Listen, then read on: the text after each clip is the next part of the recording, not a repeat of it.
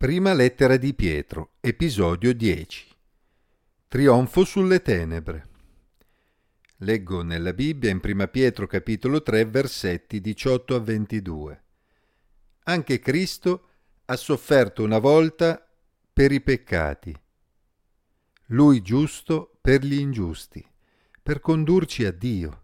Fu messo a morte quanto alla carne, ma reso vivente quanto allo spirito, e in esso andò anche a predicare agli spiriti trattenuti in carcere, che una volta furono ribelli, quando la pazienza di Dio aspettava al tempo di Noè, mentre si preparava l'arca, nella quale poche anime, cioè otto, furono salvate attraverso l'acqua.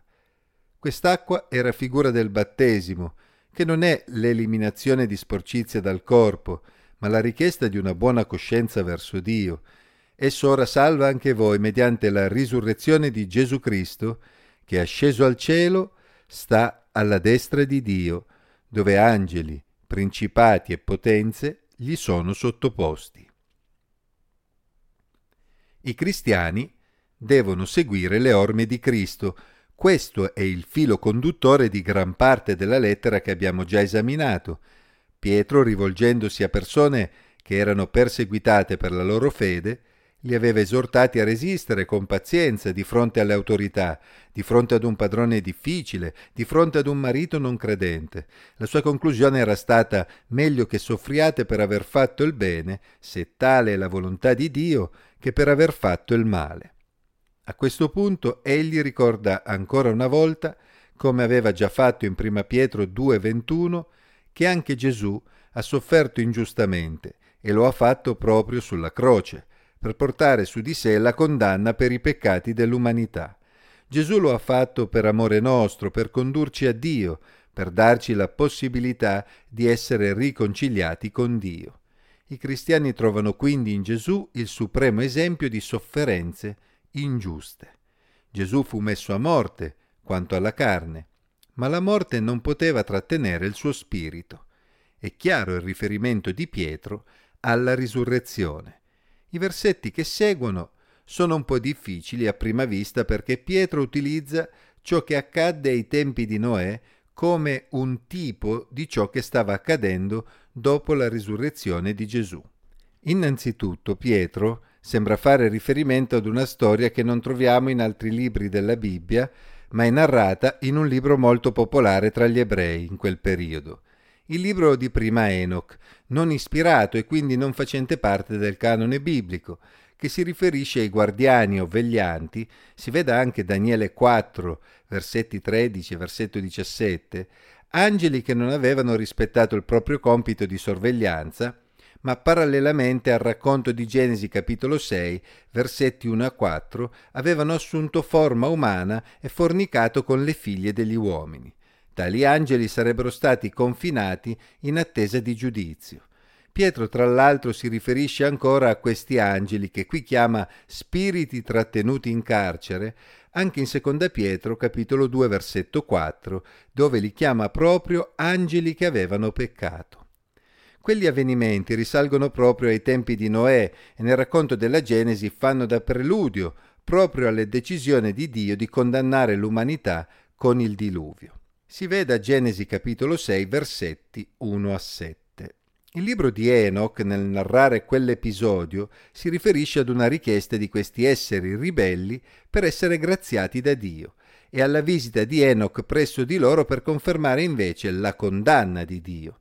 Pietro si riferisce quindi ad un racconto, per lo più sconosciuto a molti di noi, ma noto agli ebrei del suo tempo, per fare un'analogia con quanto stava accadendo dopo la risurrezione di Gesù. Non deve stupirci il fatto che Pietro faccia riferimento a libri non ispirati. Sia nell'Antico Testamento che nel Nuovo Testamento ci sono riferimenti di questo tipo a sorgenti extrabibliche che pur non essendo ispirate o non facendo parte del canone biblico erano ritenute attendibili dagli ebrei o comunque utilizzabili per fare analogie. Si pensi ad esempio a Numeri 21-14 che cita il libro delle guerre del Signore o a Paolo che a volte cita anche poeti greci. Si veda Tito capitolo 1 versetto 12. In sostanza, Pietro presenta Gesù che un po' come Enoch aveva fatto in quel racconto, era disceso proprio lì dove si trovavano quegli angeli ribelli, per dichiarare il suo trionfo sulle tenebre, la sua vittoria sulla croce, la loro definitiva condanna senza appello. Infatti, Attraverso la croce Gesù aveva trionfato su Satana e su tutti gli angeli che lo avevano seguito nella sua ribellione. Si veda Colossesi capitolo 2 versetto 15. Si noti il riferimento di Pietro nel brano che stiamo esaminando proprio al fatto che tutti gli angeli, principati e potenze sono sottoposti a Gesù Cristo dopo la sua risurrezione e ascensione al Padre. Tutto questo doveva servire di incoraggiamento ai cristiani perseguitati che vengono paragonati a coloro che proprio ai tempi di Noè erano stati salvati da Dio attraverso l'arca e così non erano periti nel giudizio di Dio. Così i cristiani che avevano creduto in Gesù e quindi avevano dichiarato la loro identificazione con Lui nella sua morte e nella sua risurrezione, identificazione che viene dichiarata proprio attraverso il battesimo, sarebbero stati salvati. Si noti che la salvezza non è conseguenza del battesimo come atto in sé, è una conseguenza piuttosto di quella richiesta di una buona coscienza verso Dio, di quella dichiarazione di identificazione con Gesù nella sua morte e risurrezione, e quindi anche nel suo trionfo sulle potenze delle tenebre. Anche noi troviamo consolazione in questi versetti.